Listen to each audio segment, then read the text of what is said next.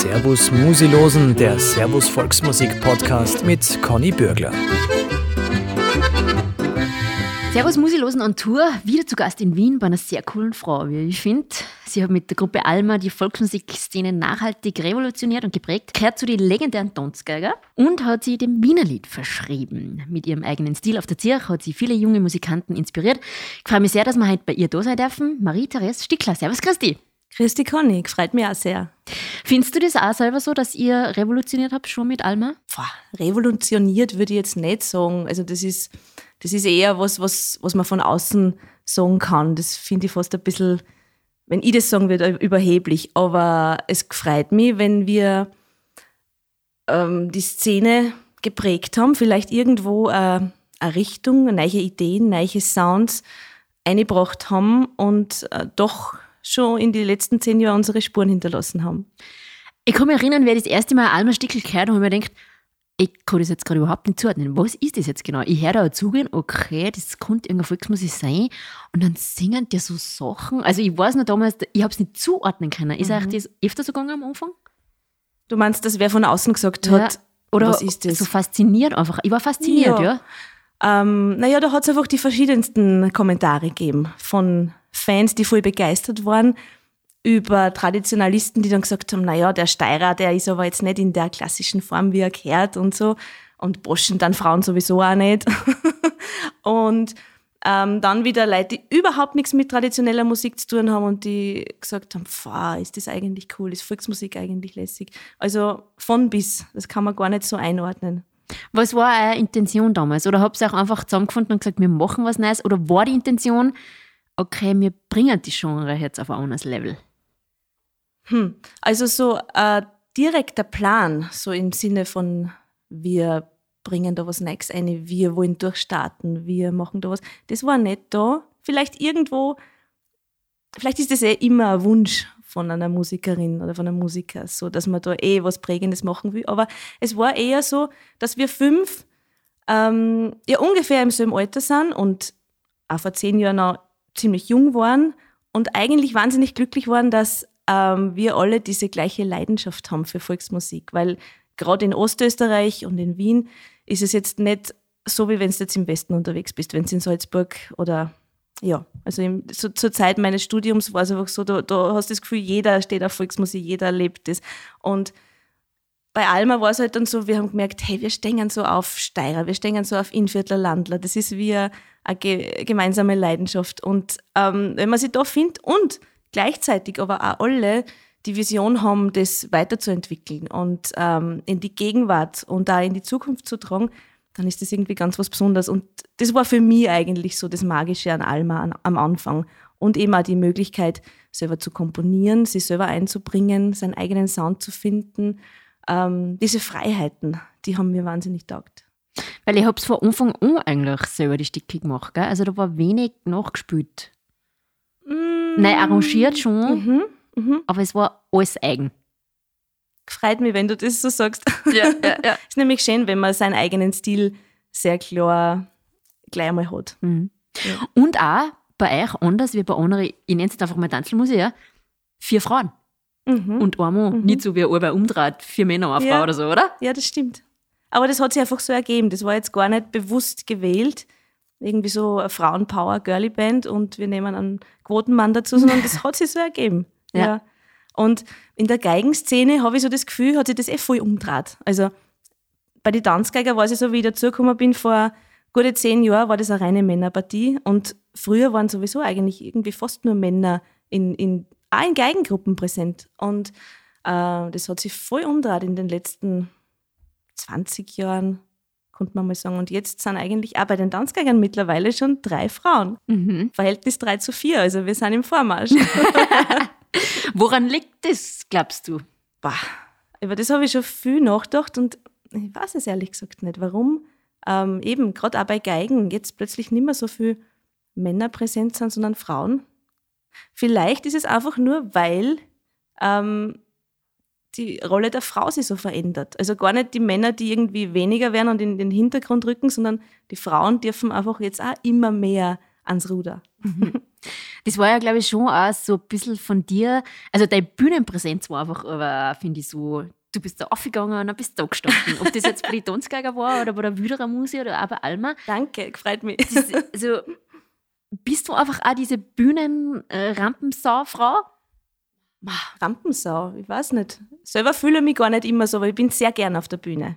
Also ich bin, glaube ich, keine Frontfrau, also keine Alpha-Frau, aber ich stehe wahnsinnig gern auf der Bühne und ich genieße es wirklich in der Mitte zu stehen. Also sowohl bei Alma als auch bei den Tanzgeigern, da so in der Mitte, das ist irgendwie so lässig, wenn du so links und rechts alle um die hast und, und gerade aus Viere schauen kannst und da ist das Publikum, das ist wirklich herrlich. Und das verdanke ich aber eigentlich der Funktion der Harmonika, die ja alles zusammenhält bei, de, bei den Besetzungen, gerade bei einer Geigenmusik. Da mache ich ja rechts die Melodie und verstärke die, die Geigen und links den Groove, die Begleitung. Und genau deswegen sitze ich da in der Mitte. Und ja, von da aus kann man natürlich super Rampensau sein.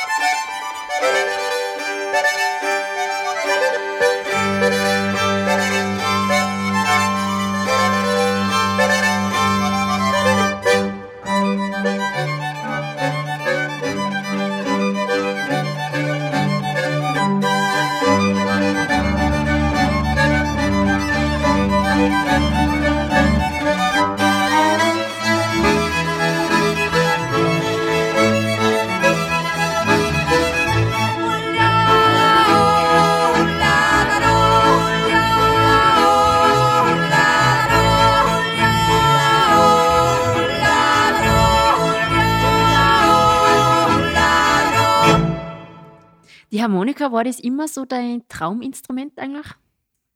Es war mein erstes Instrument. Also vor Blockflöte, Geige, Klavier ist die Harmonika gewesen.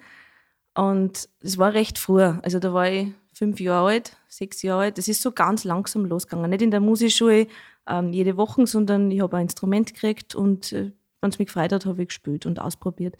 Und ähm, ich glaube, in dem Alter ist es eigentlich meistens so, dass man das macht, was einem vorgelebt wird oder wo man ein bisschen hingeführt wird von den Eltern. Und äh, meine Mama hat das Instrument besorgt ähm, und hat selber auch mit mir mitgelernt. Und ich bin ihr irrsinnig dankbar, dass sie nie, wirklich nie ähm, irgendwie einen Kommentar fallen hat lassen, dass das ja eigentlich kein Mädelsinstrument ist. Das war wirklich nie ein Thema. Das ist mir erst vor ein paar Jahren bewusst worden. Ähm, weil ja, natürlich die meisten Mädels wollen einmal Querflöten lernen oder Geigen oder ja, das ist auch voll okay so, wollte ich auch. Aber die Harmonika war einfach schon vorher da und ja, die habe ich halt dann einfach schon gespielt und da war kein Moment da, wo man sich gedacht hat, naja, hm, doch nicht so ganz mädelsmäßig. Ist dir das später dann einmal untergekommen, ähm, dass du gemerkt hast, okay, eigentlich bin ich da jetzt ein bisschen eine, eine Ausnahme, weil ich Zugehen spüre als Mädel? Es ist mir dann schon aufgefallen, aber es war nie störend. Und ich habe mich nie allein gefühlt oder als Außenseiterin. Und es gibt ja zum Glück ein paar coole Mädels, die Harmonika spielen. Ja, mittlerweile die viele. Johanna Dumpfert, die Petra Humpel, ganz liebe Freundinnen von mir, die, die ich sehr schätze. Ähm, und natürlich viele andere auch noch. Mhm. Und natürlich du, Conny. Ja, gut, in der Liga spiele ich jetzt mal absolut nicht mit, aber danke dafür. aber ich weiß schon auch noch früher, also wie ich dann Zugang gespielt habe, ich war das einzige Dirndl in der ganzen Musikschule damals. Ach so, ja, wirklich? Ich war ganz allein. Okay. Ich bin dann auch sehr umtüdelt worden von den ganzen Buben, das war super. Aber ich war wirklich allein, ja. Mhm. Mhm.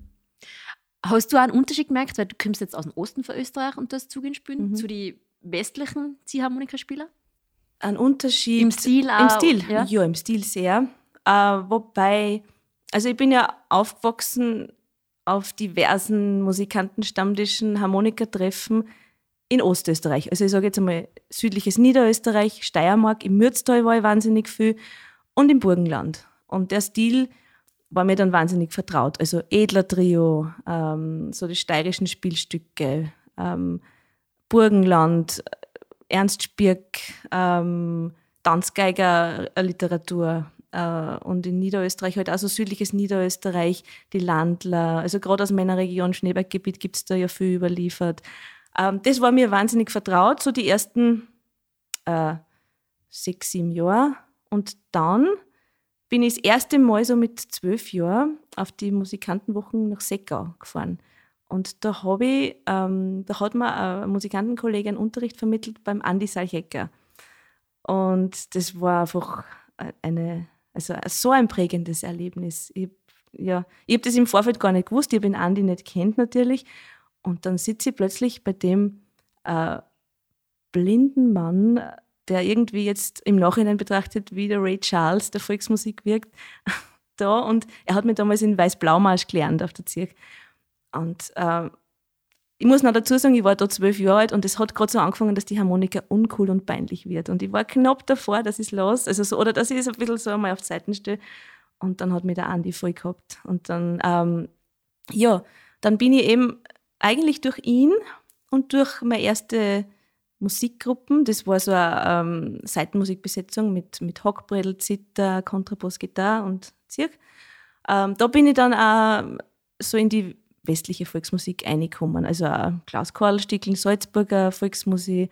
Ja, und ähm, habe eben den Musizierstil kennengelernt und auch lieben gelernt. Ähm, und habe dann auch wirklich sehr lang mich, mich sehr an, an dem Stil äh, orientiert und äh, so zum Spielen angefangen. Und es, ist, es hat halt einfach eine andere Phrasierung, einen anderen Groove, ähm, ein bisschen andere Lebensgesetze. Das hat mir voll taugt.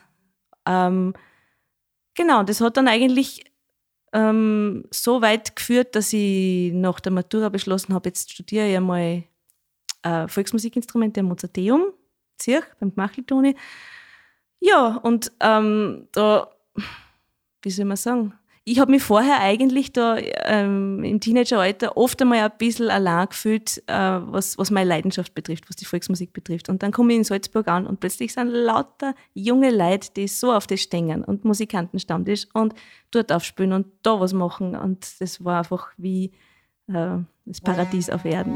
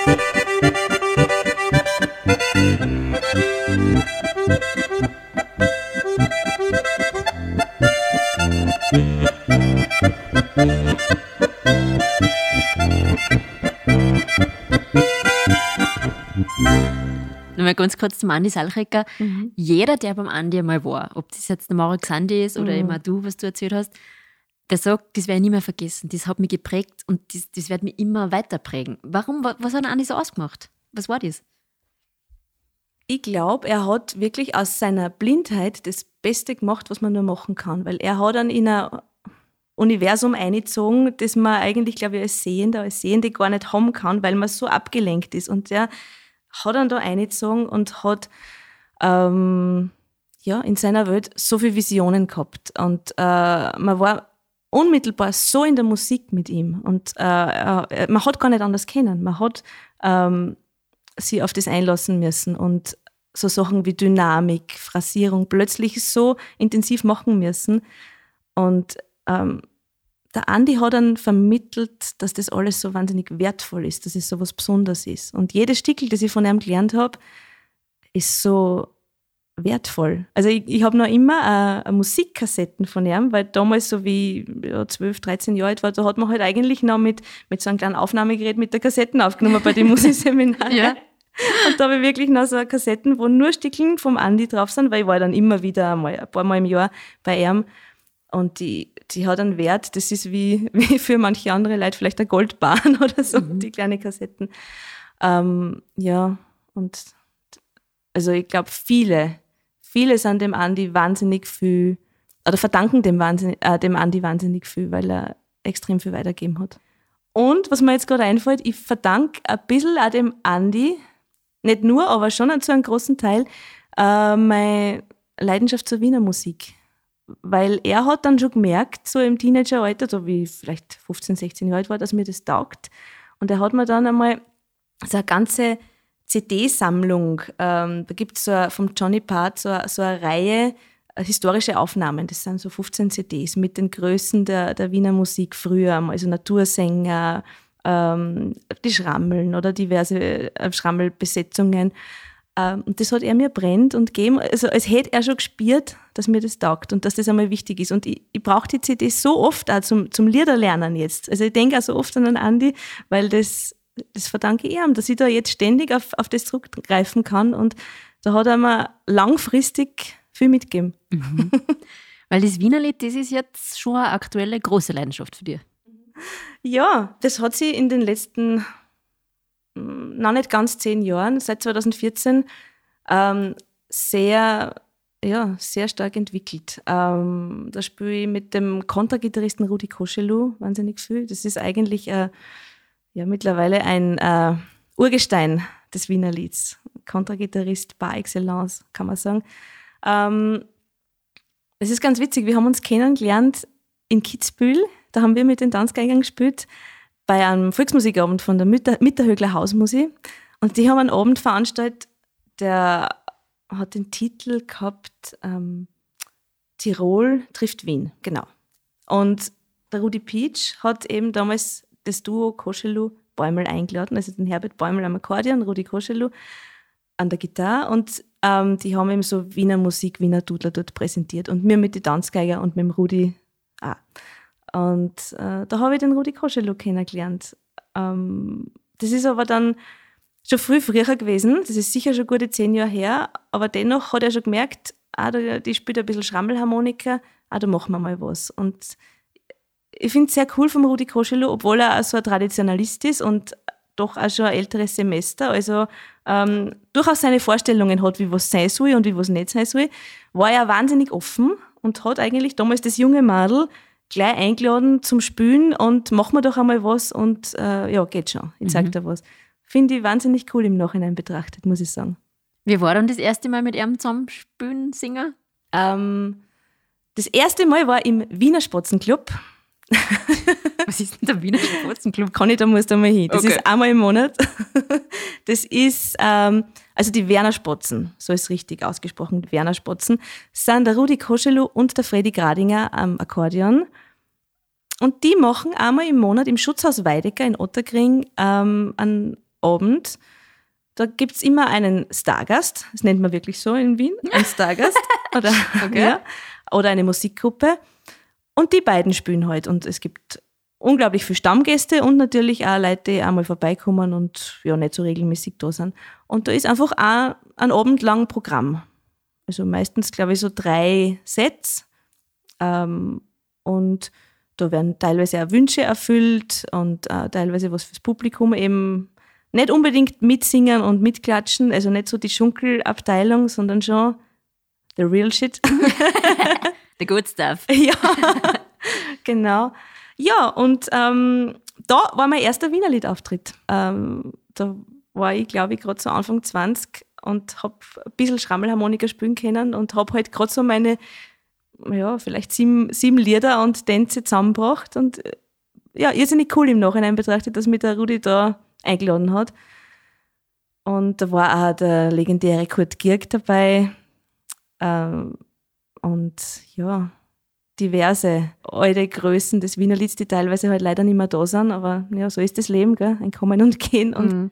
ähm, das war irrsinnig faszinierend damals für mich, aber weil du auch gefragt hast, wie das damals war, es war gleichzeitig auch echt schwer. Also es war nicht so ein Spaziergang, dass ich mich da aufsetze und äh, die Ruf- und Leiertänze spiele und ein Liedl sing. Hermann an Downs haben wir damals, glaube ich, gemacht und irgendein Dudler. Na, das war voll schwer. Also es ist, glaube ich, so, es stimmt einfach, die Wiener Musik ist nicht unbedingt eine Musik für, für Kinder, für Jugendliche, sondern das fängt erst später an. Und darum ist es voll okay, dass äh, beim Heirigen nicht unbedingt immer die Jugend so präsent ist, sondern das ist irgendwie eine Musik, die vielleicht erst so ab 30 so richtig geht. Und Ausnahmen bestätigen die Regel. Also ich freue mich voll, wenn junge Leute da sind. Aber es, ich bin auch erst eingewachsen und ich merke jetzt erst, wie ich mich so richtig wohlfühle und wie das mittlerweile auch meine musikalische Sprachwahn ist. Also wenn ich da mit Rudi sitze beim Heirigen und da sitzen wir ja immer so direkt am Tisch beim Publikum, also da haben wir so eine kleine Bühne und unser Publikum besteht halt dann aus vielleicht sechs Leuten und dann kommt der Nachbartisch dran und der nächste. Und ähm, mittlerweile fühle ich mich da so wohl und kann so ich sein und muss mich in keinster Weise verstöhnen oder in eine Rolle schlüpfen, sondern das ist ein Teil von mir geworden. Was war schwer drum? Weil du sagst, es war schwer. Was war schwer? Weil, wenn man so dieses Wiener Lied und die Wiener Musik hört, das klingt jetzt salopp gesagt so dahin graunzt und Mhm. einer so in den Raum eingeschmiert, Ja. sage ich jetzt einmal. Aber Das was ist, auch, ja. was ist, was ist das Schwere dran? Das Schwere ist, glaube ich, die Phrasierung, weil es so eine ganz eigene, äh, ja, so einen ganz eigenen Verlauf hat. Also die Wiener sagen ja immer, das Dudeln ist ganz was anderes als das Jodeln. Das sage ich als gebürtige Schneebergerin nicht, weil bei uns sagt man ja Dudeln zum Jodeln und es sind eben Verwandtschaften da. Aber ähm, das Dudeln ist halt, ähm, es hat viel mehr Koloraturen, es hat viel mehr Verzierungen und das Tempo rubato ist so wichtig. Also dieses ähm, Verzögern und wieder ein bisschen vierige, also so der Zeit eben rubato was stehlen und dann wieder was zurückgeben. Ähm, da muss man einfach einmal reinkommen. Das ist ganz klar, das kann man nicht gleich. Oder einen Wiener Marsch spielen. Es gibt für einen Wiener Marsch echt so viele verschiedene Möglichkeiten, wie man den anlegt. Also, wenn ich jetzt mit dem Rudi Koschelu einen Marsch spiele, also ein und denselben Marsch und dann mit dem Peter Havlicek, mit dem Kontragitarristen, dann kann es sein, dass die ganz unterschiedlich sind. Dass wir den ersten Teil da langsam spielen und beim anderen dann eigentlich ein bisschen flotter und woanders verzögern. Das ist gar nicht leicht zu beschreiben und das finde ich halt, das kann man auch nicht ganz theoretisch vermitteln, da muss man einwachsen und ähm, das kann man durchs Ausprobieren und viel Spülen am besten erlernen und sich aneignen.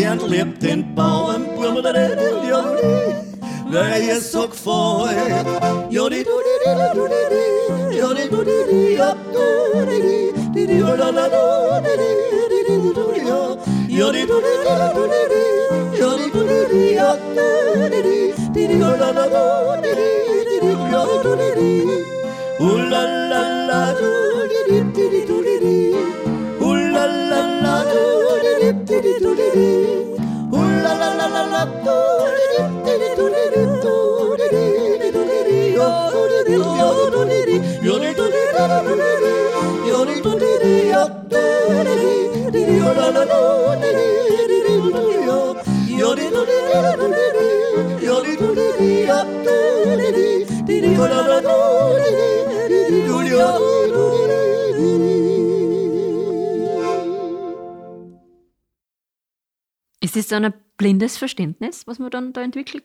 Das hast du jetzt voll schnell gesagt. Ja, das stimmt. Ja, ja. Also beim Rudi Koschelu habe ich auch oft das Gefühl, wir verstehen uns blind. Und äh, im Duo ist das so schön, da gibt es jetzt keinen Chef, sondern da schafft einmal der an und dann schafft einmal die an und, und es ist voll okay so. Also da, da kann man sich selbst wirklich verwirklichen. Und, und der Rudi sagt ganz oft von seiner Zeit mit dem Karl Rodiner, dass die gemeinsam geatmet haben beim Spülen. Und das ist eigentlich wunderschön, wenn man das kann. Seid ihr schon so weit, dass gemeinsam atmet? Frag ihn Rudi. Frage ihn Rudi. Aber wie ist es dann, wenn du jetzt sagst, okay, jetzt spiele das Wiener Lied und das ist meine Leidenschaft und dann gehst zum Beispiel mit die Tanzgeiger wieder spielen? Geht das so schnell mit dem Switchen oder musst du schon wieder dann eingrooven kurz? Das kommt darauf an, wie knapp das hintereinander ist. Also in meinen stärksten Phasen habe ich ja oft jeden Tag was anderes gehabt. Also an, an Abend Wiener Lied, am nächsten Tag Tanzgeiger, am nächsten Tag äh, vielleicht Wüderer Musik sogar, das ist dann ganz heftig. Äh, dann wieder was mit Alma. Wenn das zu knapp hintereinander ist, dann ist es schon sehr anstrengend. Wenn es ein bisschen besser getimt ist, dann taugt es mir irrsinnig, weil ich die Abwechslung voll brauche. Weil das echt so mein musikalisches Leben ausmacht. Und irgendwie auch so ein bisschen mein musikalische Ort äh, der Zeitreise ist. Also eben so das ganz alte Wiener Lied mit dem Rudi und dann wieder mit Alma auf der Bühne stehen und was eigenkomponiertes, zeitgenössisches spielen. Ähm, dazwischen wieder voll am Tanzboden mit der Wüderer Musik oder mit den Tanzgeiger. Das taugt mir einfach so wahnsinnig. Ich konnte nichts angeben von dem. Bei den Tanzgeiger, aber du bist lang dabei, oder? Ich bin jetzt seit 2007 dabei. Ja. Also auch schon eine Zeit, ja.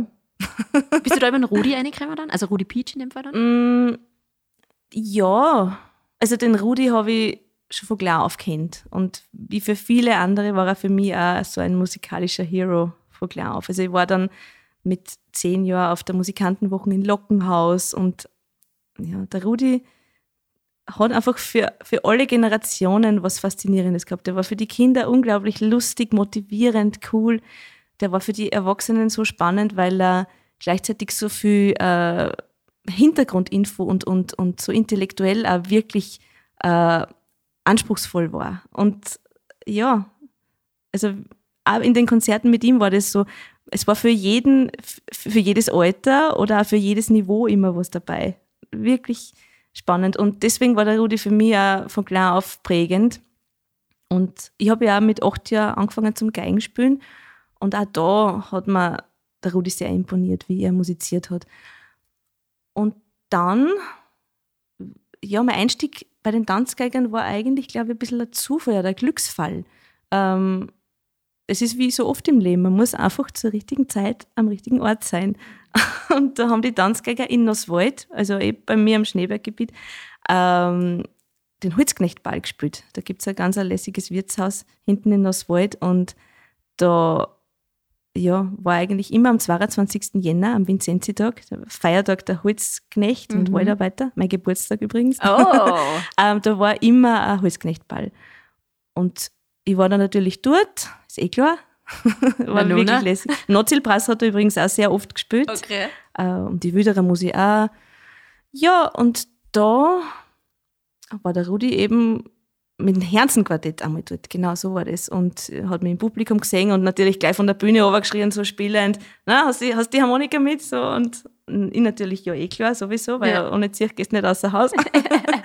und, na, spiel gleich mit und so weiter. Und dann habe ich eben da mit einer, ja, eine halbe Stunde vielleicht oder weiß nicht mehr genau, aber habe ich halt ein bisschen unterstützt und so hat einer voll taugt.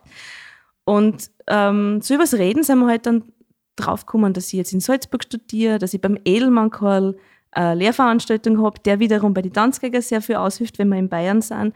Und so übers Reden sind sie halt dann so auf die Idee gekommen, es konnte eigentlich passen, weil der Volker Gallasch, der, mein Vorgänger bei, der, bei den Tanzgeigern, der war da gerade so äh, im, im Ausstieg begriffen, weil, ja, weil sich sein Leben einfach geändert hat. Er spielt nach wie vor und spielt auch immer wieder gern bei den Tanzgeiger, aber was wie es einfach im Leben so ist, es verändern sich Prioritäten und äh, man will vielleicht einfach nicht immer jedes Wochenende auf Achse sein. Und genau, das war halt dann mein, äh, wie soll man sagen, mein Ticket für die Tanzgeiger.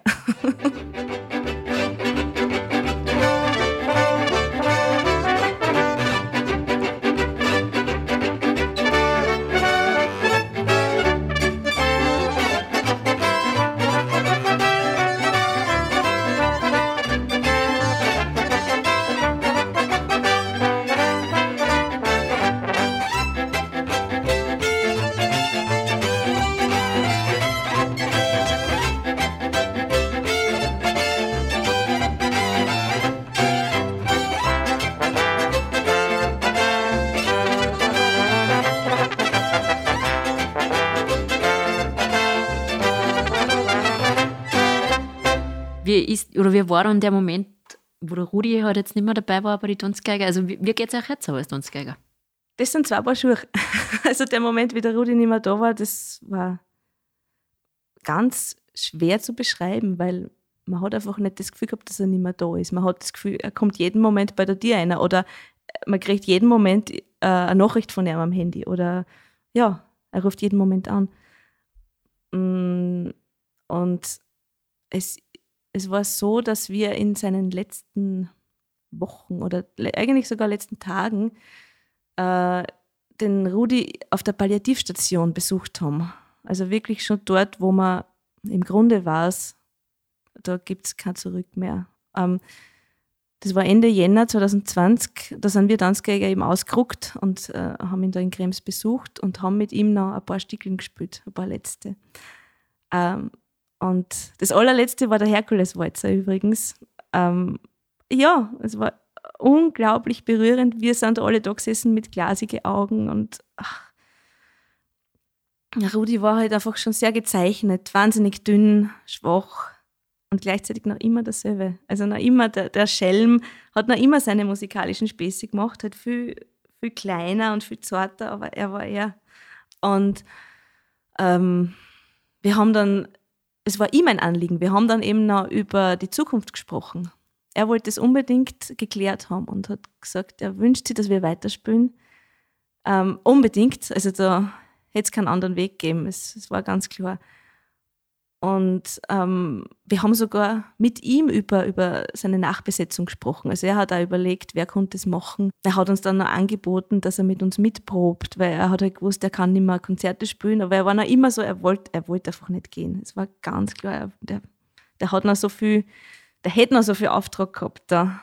Und ähm, ja, dann haben wir eben da wirklich noch einen letzten schönen Nachmittag mit ihm verbracht und dann ist er kurz drauf verstorben, ja. Unglaublich. Und dann hat es eine große, wunderschöne Verabschiedung gegeben in Göttweig.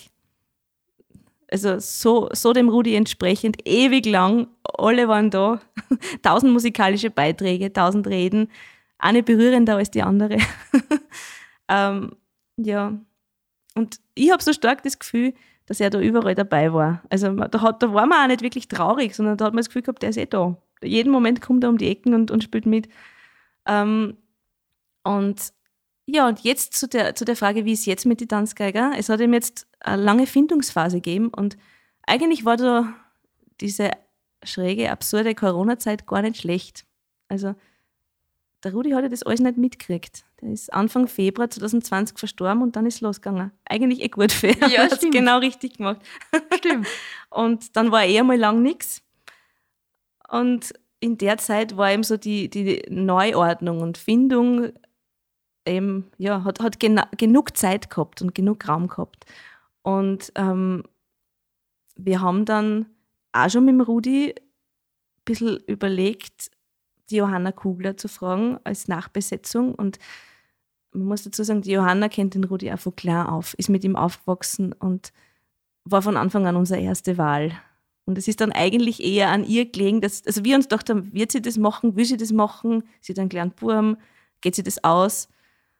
Und es war ein riesen Glücksfall. Sie hat ja gesagt, sie macht es. Und ja, es ist das Beste, was uns passieren hat können. Weil sie kann das auf ihr Ort fortführen. Sie, sie versucht nicht, äh, den Rudi irgendwie zu kopieren. Das geht ja nicht. Eben, das geht nicht. Äh, und sie macht, sie, sie ist so eine starke Persönlichkeit, sie, sie macht es auf ihr Ort. Sie, sie lebt die Musik sowas von weiter, weil sie es einfach von klar auf inhal- inhaliert hat. Und ähm, natürlich hört man dann gelegentlich so Kommentare, der Rudi und na, mit dem Rudi war es so. Aber die Johanna ist so eine äh, starke Frau, so musikalisch und ähm, macht es mit einer Leichtigkeit, das ist super. Und das tut uns Tanzgeigern und Tanzgeigerinnen wahnsinnig gut. Ja, und wir haben im Sommer unsere neue CD aufgenommen. Die war schon ein bisschen in Planung mit dem Rudi, aber ist irgendwie nie zustande gekommen. Und jetzt hat einfach alles passt. Und wir haben es in Geusern ähm, im Studio, das in der Musikschule Bad Geusern drinnen ist, aufgenommen beim Sebastian Bracher, ganz ein wunderbarer Tontechniker und Tonmeister. Ja, und die ist jetzt gerade im Werden. Also wird jetzt gemastert und äh, dann kommt es ins Presswerk und am 14. November wird es präsentiert. Na schau, da sind wir ja schon sehr gespannt dann da drauf. Und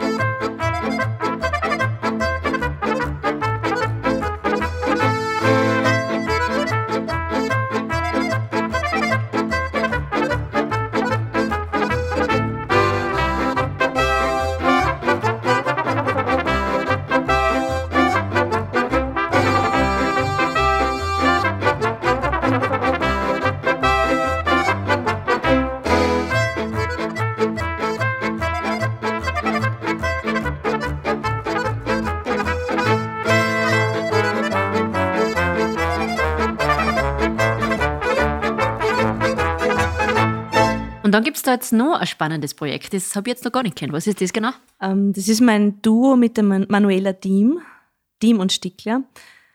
Wir beide, wir haben uns kennengelernt bei Martin Spengler und die Falschen Wiener, also durch den Martin Spengler. Ähm, da haben wir sieben Jahre zusammen miteinander gespielt. Wien, neues Wiener Lied, Wiener Schrammelsoul, Wiener Wirtshaussoul, so haben wir das bezeichnet. Ähm, es, sind, es waren damals Lieder von Martin Spengler, ähm, die ähm, Nuancen vom Wienerlied haben, aber auch sehr poppig, äh, manchmal funkig und jazzig angehaucht sind. Ich will oft nicht so gern was in der Schublade stecken, drum formuliere ich das so. ähm, die Band gibt's noch. Allerdings äh, bin ich vor ein paar Jahren ausgestiegen, weil es sich zeitlich nicht mehr ausgegangen ist und manchmal muss man halt Prioritäten setzen.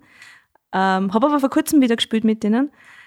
Ähm, und die Manuela ist auch vor kurzem ähm, ausgestiegen und macht wieder andere Sachen. Mittlerweile gibt es eine coole neue Sängerin, die Bibiane Zimber. Ähm, ja, aber die Manu und ich, wir haben ein Duo. In der Zwischenzeit eigentlich schon vor ein paar Jahren gegründet. Und da machen wir das, was wir beide gern machen. Also wir beide bringen einfach aus unseren musikalischen Genres alles mit und schauen, was geht sie aus. Und da geht sie überraschend viel aus. die, die Manu ist, ähm, ja, sie ist zwar aufgewachsen mit Gospel, Jazz, ähm, singt viel Pop, singt auch viel so Geschäfteln, Hochzeiten und alles mögliche, also in Bands, wo man eben so Standardsachen singt. Ähm, aber sie ist wahnsinnig offen für alles. Und das ist wirklich cool, weil ich mit der Manu schon gejodelt und äh, Wiener Dudler gesungen und es, es geht einfach wahnsinnig gut. Gleichzeitig bringt sie dann Sachen von ihr. Das ist für, zum Beispiel ein Song von der Nora Jones oder äh, was Italienisches ähm, oder wir übersetzen gemeinsam was. ähm, zum Beispiel haben wir gemeinsam den Jazzstandard That's All übersetzt auf Das ist alles. Ich habe den Song kennengelernt beim Karl Hodiner, beim Heirigen, weil der hat dann immer so dahingespielt, einfach so seine Jazzstandards. Und ähm, ja, die Manu und die, wir haben das dann übersetzt und ins Wienerische gebracht und eigentlich ein bisschen ein Wiener Lied draus gemacht.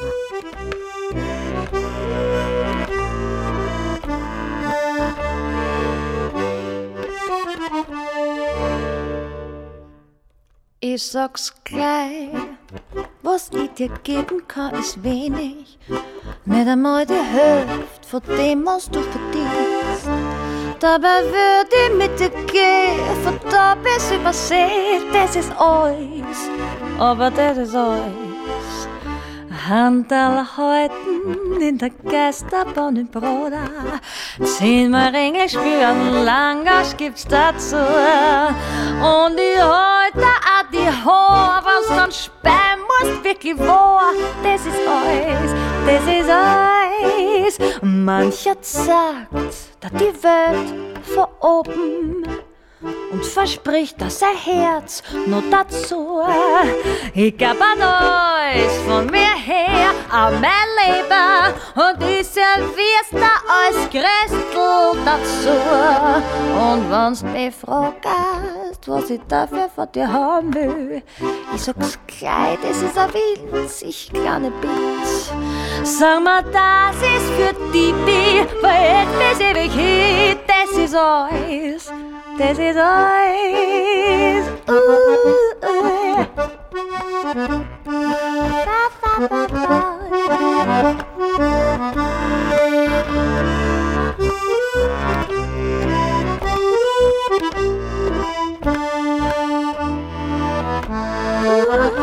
Ba, ba, ba, ba. Yeah. yeah.